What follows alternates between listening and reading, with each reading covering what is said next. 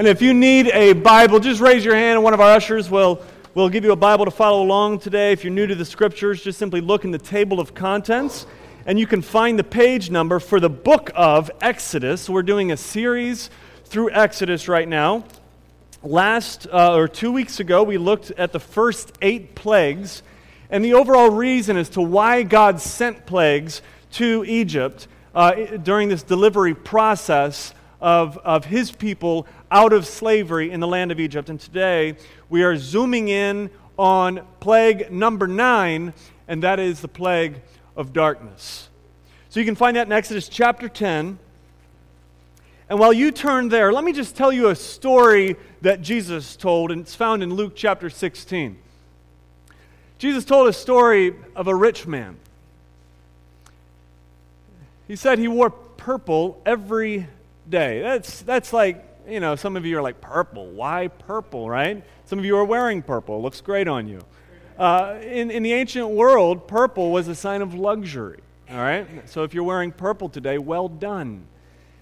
He wore fine linens every day. Every day he lived in a, a, a life of luxury. Now, at the rich man's gate was a beggar named Lazarus. It says Lazarus longed to eat the food that fell from the rich man's table. The picture is Lazarus is just laying there at the gate, and he sees a, a, a bite of meat or maybe a crumb of bread fall from the table of the, the rich man wearing purple and fine linen, and Lazarus' uh, mouth begins to water, and he, he, he wishes that he could just have that little bite of food that fell from the rich man's table. In addition to that, Lazarus had sores all over his body, boils perhaps. What a life of misery. Well, one day, life and sickness caught up with Lazarus and he died. Another beggar, dead in the streets, people stepping over him perhaps, buried in a in a grave with a, a, whole bunch of other people. Well, around the same time, the rich man died. Now, Jesus, this is a parable Jesus is telling. It's, it's somewhat of a metaphor from this point on. Jesus wants us to get a glimpse now into the eternal reality of the rich man and Lazarus. After death, the rich man is not in luxury. He doesn't have a table full of food. After death, the, the rich man is in torment. He has nothing but his own pride. And he sees across this, this, this, this, this distance and he sees Lazarus sitting at Abraham's side, which is a picture actually for the table, the feast. Lazarus is in the light of glory, eating the feast of heaven, sitting next to Father Abraham. The rich man is never named. Lazarus has a name that is written down into the Word of God that will never fail. The rich man lived his entire life in luxury, and he spends his eternity in the dark. And the poor man lived his entire life in poverty and in sickness. And he spends all of eternity in the light. What was the difference? Well, the difference was this the rich man was trusting in his riches, trusting in earthly things, trusting in himself, perhaps. The poor man had nothing else to trust but Christ. The poor man was living in the light of Christ. Too many professing Christians today are living in the dark. Notice I said professing Christians. In church every week. Call yourself a Christian. You do Christiany, churchy sort of things, and you use churchy kind of vocabulary and you're living a life in the dark. Other Christians, genuine Christians, who have been brought into the marvelous light of Christ and their eyes are closed and they're sleeping or they're sleepy. They're inactive. Well, today, as we get into the, into the ninth plague, we see this contrast of dark and light. And these are themes that travel all the way through the Bible.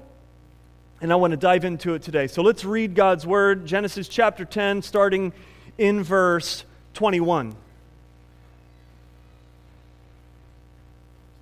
Exodus. I am in Genesis. We're doing a series through Exodus, is that right? All right, I thought we were doing Genesis. My apologies. All right, Genesis chapter. hey, whatever book you like to turn, just make sure it's chapter 10, verse 21, Exodus. Then the Lord said to Moses, Stretch out your hand toward heaven, that there may be darkness over the land of Egypt, a darkness to be felt. So Moses stretched out his hand toward heaven. And there was pitch darkness in all the land of Egypt three days. They did not see one another, nor did anyone rise from his place for three days. But all the people of Israel had light where they lived. Then Pharaoh called Moses and said, Go, serve the Lord. Your little ones may go with you. Only let your flocks and your herds remain behind. But Moses said, you must also let us have sacrifices and burnt offerings that we may sacrifice to the Lord our God. Our livestock also must go with us. Not a hoof, not a hoof shall be left behind, for we must take them to serve the Lord our God. And we do not know with what we must serve the Lord until we arrive there. But the Lord said, but the Lord hardened Pharaoh's heart, and he would not let them go. Then Pharaoh said, to them, Get away from me. Take care never to see my face again, for on the day you see my face, you shall die. Moses said, As you say, I will not see your face again. Father, we ask that you, that you would help us this morning as we dive into Exodus chapter 10. As we look at this plague, we know that this is not just simply a, a, a, bit of history that is preserved for us to read today, but rather this is your word. This is life. Speak to us. Move in our hearts through this passage. It's in Jesus' name we pray. Amen. Darkness first appears in Genesis chapter 1. God created the earth and darkness was upon the face of the deep. And it was dark, actually, until the Spirit of God moved, hovered over the earth. And then God made light. God then separated the light from the dark. The light he called day, dark night. He gave a sun, the sun for the day, the moon for the night to reflect the sun. The sun would be this, this common grace for all of humanity. The sun rises on all. The, the, the light of the sun, the rays penetrate the earth and cause things to grow vegetables and fruit. The sun gives light for the day so that humans might work and harvest the fruit that is grown.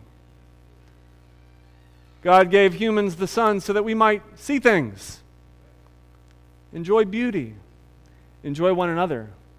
God gave humans the sun so that we might function.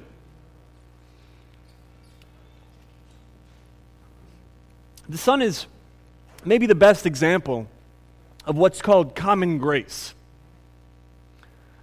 Common grace. It's, it's, it's for everyone. The sun rises on the just and the unjust. The sun uh, rises for the evil as well as the wicked in this earth. Now, one day, common grace will be removed. But in this, in this era in which we live, we have such a thing as common grace, the sun, the warmth of it, the light of it. Now, ancient Egyptian theology placed the sun god as the highest of all gods. The sun god was the most powerful god. The sun god was to be revered. They called him Ra. Sometimes they called him Horus. The sun was father, and the earth was mother. The sun's rays would penetrate the earth, and the earth would produce.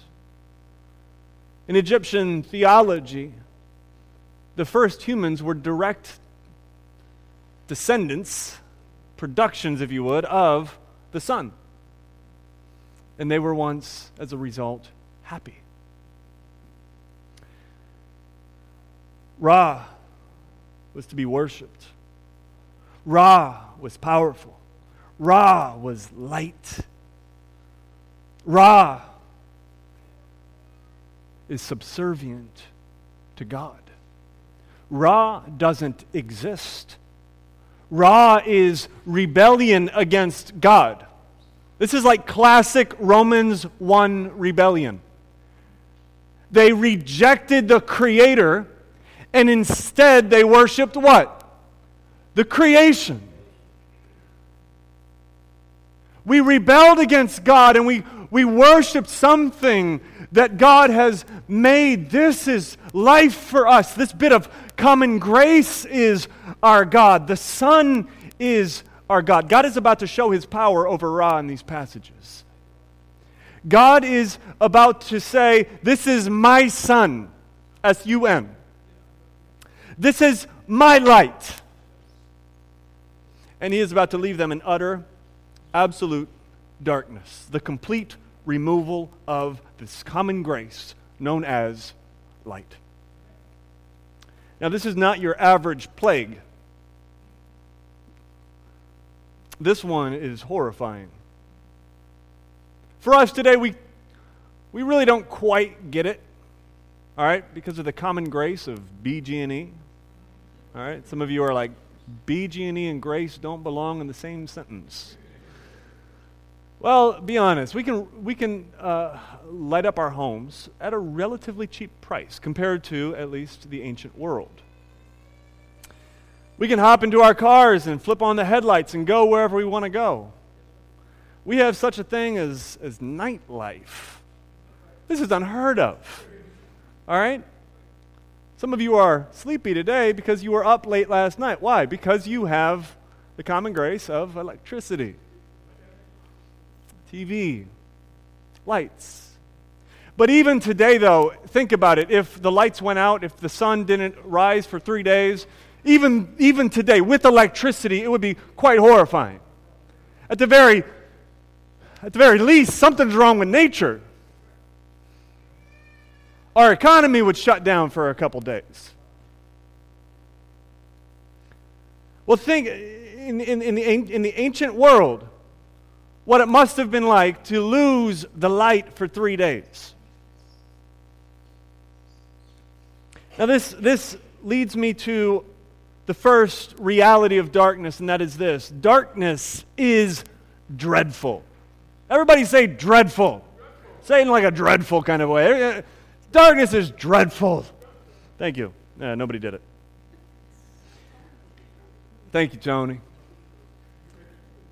I've been uh, teaching the kids' Sunday school class lately, which is one of the, the uh, joys of being a pastor, is you do just about everything once in a while.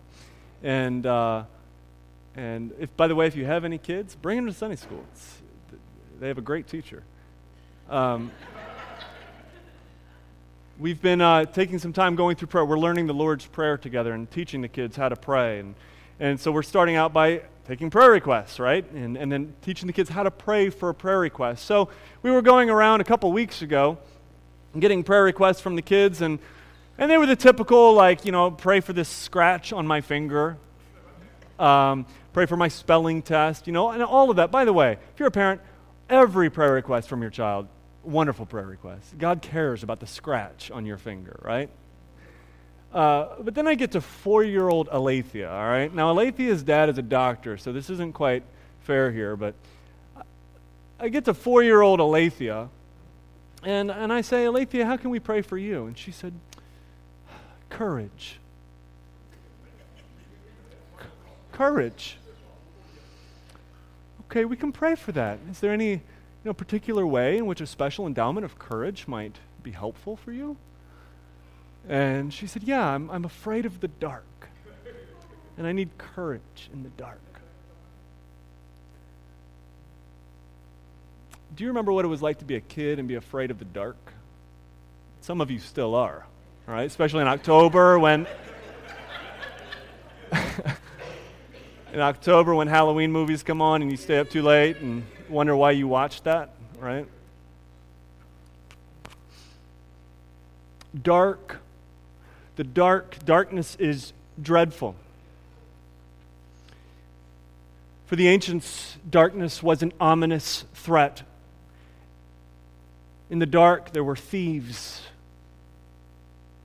If it was absolutely necessary in the ancient world, you might travel down a well known path. If the stars are shining and the moon is shining brightly, reflecting the sun, but if it is gone, even that bit of common grace, absolutely dreadful. At night, in the ancient world, in Egypt, cities would be locked. As soon as the sun sets, we go on lockdown. The, the courtyards would be closed tight, doors would be shut and locked. And we see here in this story in verse 21 that this is a darkness. It's a complete and utter darkness, not a star in the sky. It says it's a darkness that they can feel. Now, I, I theologians debate whether or not they could actually feel the darkness, if it was a material, or whether it was more of a groping kind of feeling around, which is where I lean. I think what he's saying is it's, it's going to be so dark that it's a feeling kind of darkness. It's the kind of darkness where you can't see anything other than what you can feel with your hands. You can feel essentially your, yourself around, but that's about it. Utter darkness. What does this mean? It means utter horror for the people of Egypt. Absolutely dreadful. Now, in the Bible, darkness is a theme. In the Bible, our rebellion is always portrayed as darkness.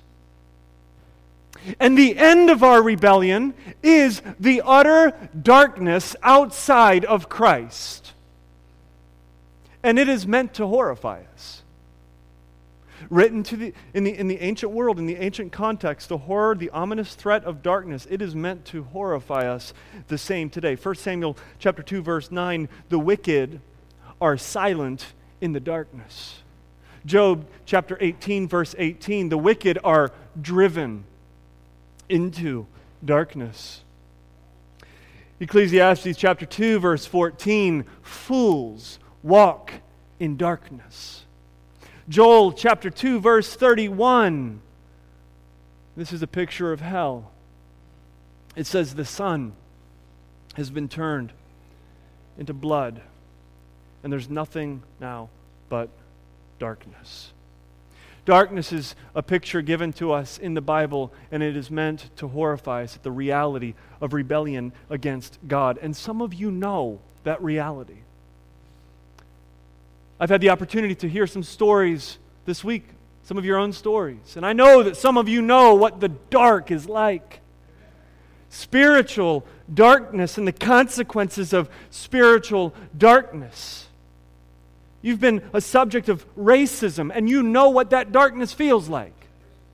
You've been a racist, and you know what that darkness feels like.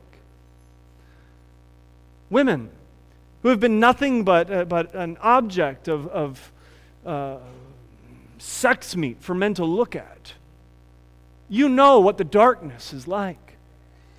The darkness of pornography and lust, the darkness of finding, uh, endlessly finding, trying to find hope and security in dating relationships. The darkness of depression and anxiety and worry. Just a, just a taste the reality of what sin is. It's, it's, it's dark. One way that I would encourage you guys to, uh, to share with each other is this share your stories with each other. Just as Julie did today for us. Share your stories with each other. Talk about the darkness that you've experienced in your life as a way to remind us of the reality of sin, that it's truly dark. I mean, one question that we should always be asking of ourselves as a church is simply this Are we as a church reflecting the light of Christ in all of our ways, in all of our relationships, in all of our worship, or are we in some way reflecting the dark of hell?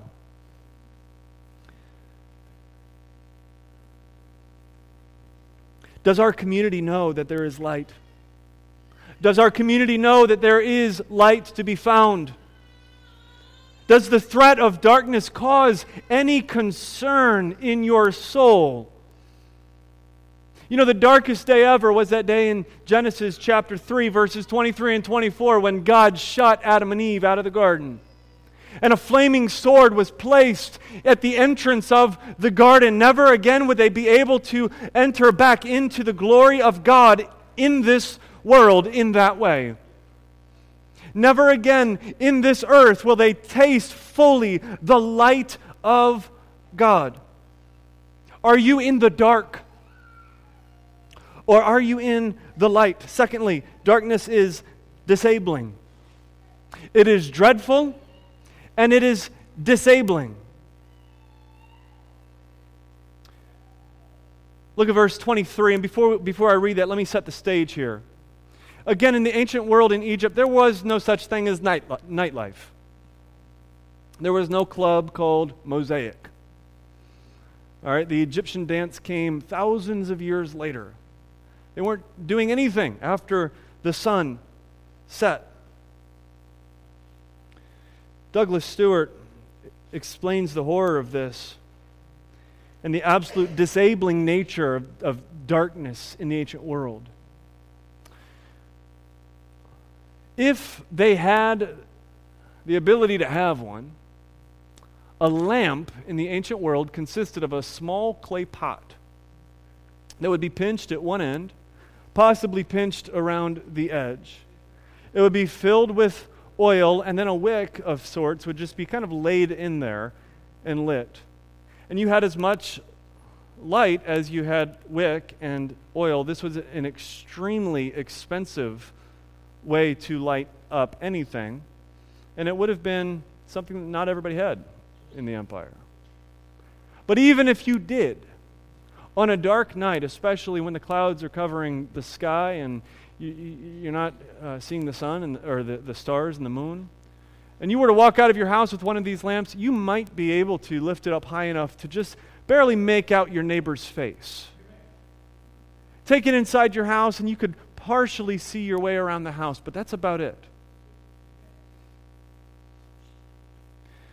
Now, remember, thieves are out in the dark. Going outside, trying to do anything during this, this three day period would have basically made you a sitting duck, prey. No, your doors would have been locked. You would be home. You'd be sitting with your eyes wide open, seeing nothing. This is what you call disabling. All right, they're not going to work. They're not picking apples. They're completely disabled. The, the economy of Egypt is completely shut down for three days. Even Pharaoh doesn't call Moses until after the darkness is lifted. For every other plague, it was before that. But he couldn't even, he, Moses, uh, or Pharaoh rather, was, was disabled in his own abilities. For three days, the text says, this darkness prevailed. Now, look, look, at, verse, look at verse 23. They did not see one another, nor did anyone rise from their place for three days. They're, they're sitting in their homes for three days, doing absolutely nothing. I was driving down the highway to Westminster the other day uh, for a meeting this past week. And that's a beautiful drive, by the way, this time of year. The trees are changing, the way the light reflects off of the, the fall foliage. And as I was driving, I had this text in my mind actually, and I was looking at you know everything that I'm you know the beauty of, of, of fall, And I was just trying to imagine what it would be like if God, right now in this moment, just turned the lights off. Just completely took away the, the common grace of light. And here I am going 65 miles an hour. What would happen? Horror, right? We can't imagine. You wouldn't be able to see to pull over to park safely. The crash would be unbelievable. The, the, the total loss of life would be, uh, it's hard to comprehend. I mean, light, uh, do, do you realize how much you take light for granted? Light allows us to be functional in, as, as, a, as a, in this world. And to remove the light broadly, every single human being loses the light. It's, it's absolutely 100% disabling. Hebrews chapter 11, verse 6 says this Without faith, it is impossible to please God. Without faith, it is impossible to please God. Sin disables us. The darkness of sin uh, uh, keeps us from even the ability to please God. Now, you might say, Look, I can do a lot of good stuff. You might be able to love still. You might be able to serve. You might be able to give. You might be able to, to, to raise a family. But the very most important duty in all of your life, you are absolutely unable to accomplish. And what is that duty? The Westminster Confession, question one, puts it like this What is the chief end of man? Answer To glorify God and enjoy Him forever. Oh, you can do a lot of good things. But look, if you are unable to glorify God with all of your being and enjoy Him with all that you are, you are disabled. You are unable to please Him. You help an old lady across the street. Why did you do it? Maybe because you were looking for a spiritual brownie point. Maybe because you were hoping someone would see you. Maybe because you wanted to feel better about yourself, right? Look, anything done that is not done for the glory of God is sin. Sin disables us, sin shuts us down. And without the knowledge of God, and without the knowledge of God incarnate, the God man, Jesus Christ, all things for his glory, we are unable to live. We're unable to please him. Family, do you, or if you believe that Jesus Christ is indeed your Savior, do you realize that God has opened your eyes from the darkness? If you believe that Jesus Christ is the very God of very gods, that He is light of light, that He is the only hope that we have in life and in death, God has given you the ability to do something that you were previously unable to do. If you were today and if you are able to worship Him, to actually worship God, do you realize that you are now able to do something that at one time, uh, uh, one day in time past, you were unable to do? That God has, in His mercy for you, through shedding His light on you, given the ability to please Him and to serve Him? Do you realize that we have the supernatural ability to have community with one another? You know, every other organization in all of the earth uses tricks and tactics and special days to try to figure out how to build community. They have community days. We're just going to pull ropes and walk on things and try to build community, right? You know that the church is the only organization all of the world that has a supernatural community? We, we, we have uh, uh, relationships that, that, come together and, and uh, under the name of Christ, under the truth of Christ, and we just all of a sudden are forgiving one another and loving each other and building with each other. It's supernatural. We can scratch our heads all day long and try to figure out how to build community. But it's not until God gives us the ability to forgive, to love, to care, to have concern, that we can have community. Any aspect of the spiritual life is something that God has just given to you. Don't ever let years of being a Christian allow you to take for granted the very ability to worship Him. Are you in the dark or are you in the light? Thirdly, darkness is deceiving. Darkness is deceiving. Yesterday, I ran into a couple young college drunk kids. They were about 21 years old. And uh, one of them was almost done with law school and got a DUI and realized he's not going to be a lawyer, so he dropped out. And man, they were having fun. All right, they were loud, they were laughing, they were wasted. And they were in a debate with uh, some of the guys that I was hanging out with last night about whether or not they're living a good life. You need to rethink your drinking habits, one of my friends said. And they're like, whatever, man. This is fun. And then one kid said, one of them said, I live for blackout drinking. Wow. Well, they're 21. They've yet to experience a hangover, I guess. Have you ever been sharing the gospel with someone and they're in the dark, but they just don't realize it? And you can't convince them that they are in the dark? Well, that's the very nature of spiritual darkness. Darkness is deceiving. Look at verse 27. Before I read it again, let me, let me explain this. When you are in spiritual darkness, when you are chained to spiritual darkness, the terribly deceiving aspect of it is that you don't know it. You don't realize it. Now, going back to the story here, the lights come back on for Pharaoh physically, but the lights do not come on spiritually. Look at verse 27. But the Lord hardened Pharaoh's heart. The Lord hardened Pharaoh's heart.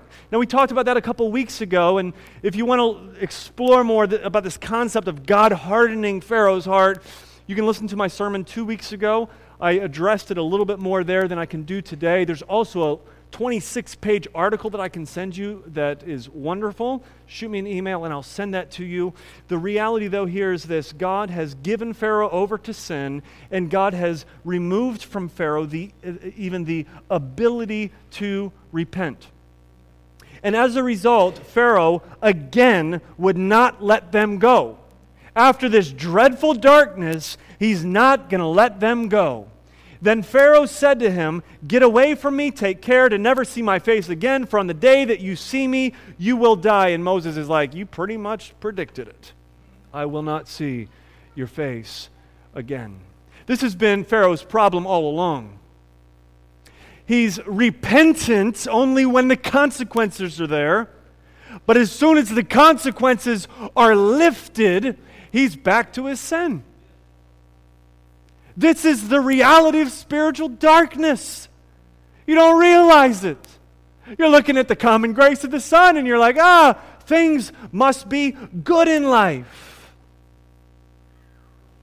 Guys, what if God gave you everything that you could imagine in this life? Everything that He need. He gave you a body that would never age, hair that would never fall out, fellas a body that would never, never find a wrinkle on it. And, and then this body lasted for a hundred years. He gave you a hundred years of life in this youthful existence of luxury. Only to, uh, at the end of it all, bar you from his presence for all of eternity. Would it be worth it? No. Ask nine out of ten people, though, today or ask 10, ask 10 people today if they are in the dark. 9 out of 10, I think, subjectively, will say, no, I don't think I'm in the dark. And they'll point to aspects of common grace to prove it. I'm alive. I woke up today. The sun's shining. we look around and we can see the goodness of God around us and see the trick of the darkness. The trick of Satan here is to say, Look, the sun is shining. You are no longer in the dark. You're fine. You don't have to worry about anything. You've got money in your pocket, you've got a road ahead of you. Live your life. Darkness is absolutely 100% deceiving, and you can be in the dark and never know it. In what ways might you be deceived today? What parts of the Bible must you completely ignore in order to keep on believing and living in the way that you believe and live? You know, guys, if, if you know the difference between dark and light, if you know the difference between uh, the, the light of Christ and the darkness of sin, that's actually a pretty good sign that you've been born again. Because otherwise, I don't think you would know the difference. You would continue to be deceived, believing that you are in the light, when in all reality, you are in the dark. Are you in the dark, or are you in the light? Now, where is the light? Where is the light? Where can we find it? Has there, uh, is there a way to enter back into the glory of God? Is there a way, is there an entrance back into Eden? Who can ascend the mountain of God, Psalm 24? I mean, who can walk it up? Who can, can you walk up the mountain of God and, and see him in all of his glory? Where is the light? Look at the text, verse 23. All the people of Israel had light where they lived. So there is darkness all around the land of Egypt, but there is a light in Goshen. There's been this building contrast all throughout the plagues of here in Egypt, there are, are, are plagues, locusts, etc. But over here in Goshen, where the Israelites lived, there is peace. And now the greatest contrast of all, light and dark. Here in Egypt, there is this uh, ominous darkness. And here in Goshen, there is light.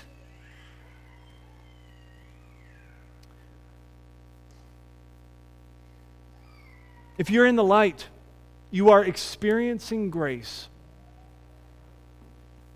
If you're in the light, you're experiencing grace. Let me ask you this question What did Israel do to deserve the light? What did Israel do to deserve it? What did they do to, to create the light? Nothing. They're just living their life in Goshen and the lights come on. It's grace. God chooses a people on whom he will shine his light. And the people of God then and the people of God now are undeserving recipients of His light. What did you do to earn the light of God? Nothing. It just happened. I've heard a lot of your testimonies of how, of how you became a Christian, and, and the reoccurring theme is this it just kind of happened. God just turned on the lights for you, He shined His grace upon you, and you saw.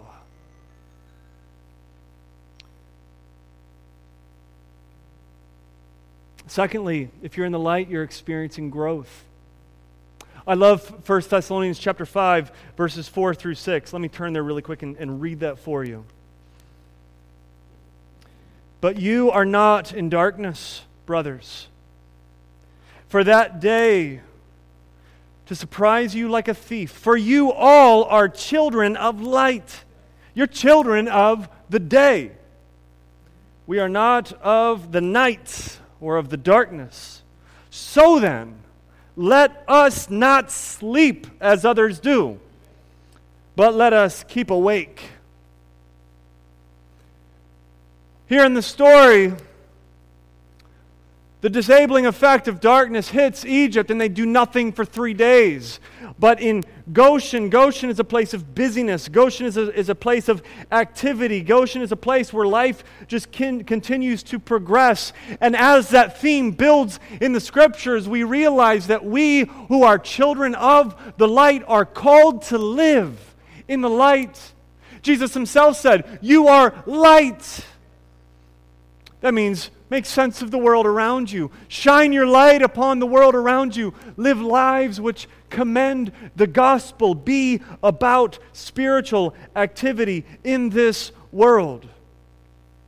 No earthly prosperity can, can at all compare to being under the wings of Jesus Christ. If you are in the light, you have found true prosperity. Let me close with this thought. Think of Goshen right now. This is the land of slaves.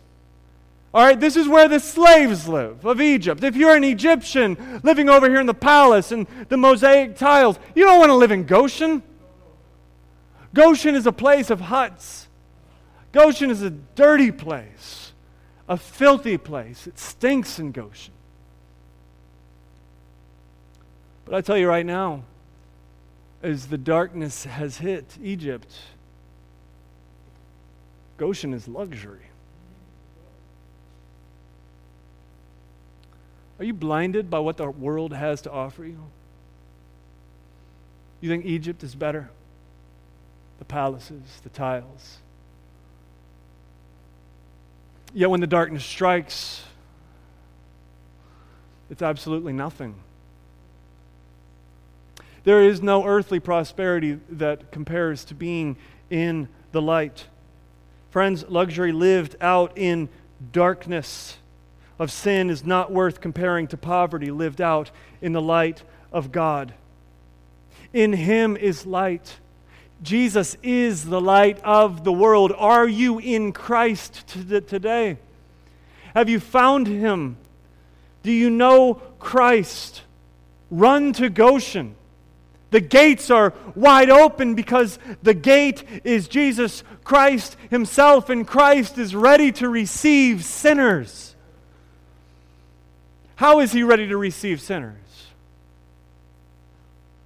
While Egypt was in darkness for three hours, Jesus, as He hung on the cross, was in darkness for three, or for three hours versus three days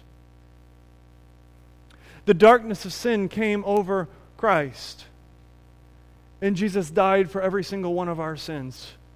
He took the darkness upon himself and he buried it in the ground, and he has been risen from the dead. And all who trust in Christ find entrance into Goshen. He is the door, he is the light of this world. Who can ascend the mountain of the Lord? You never could before. But the Lord came down the mountain and found you in your darkness. And He died for you, He picked you up, He cleaned you, and He has brought you up to the mountain. And at the top of the mountain, you find the cross. And it's under the, the, these wings of Christ that we live. Open your eyes.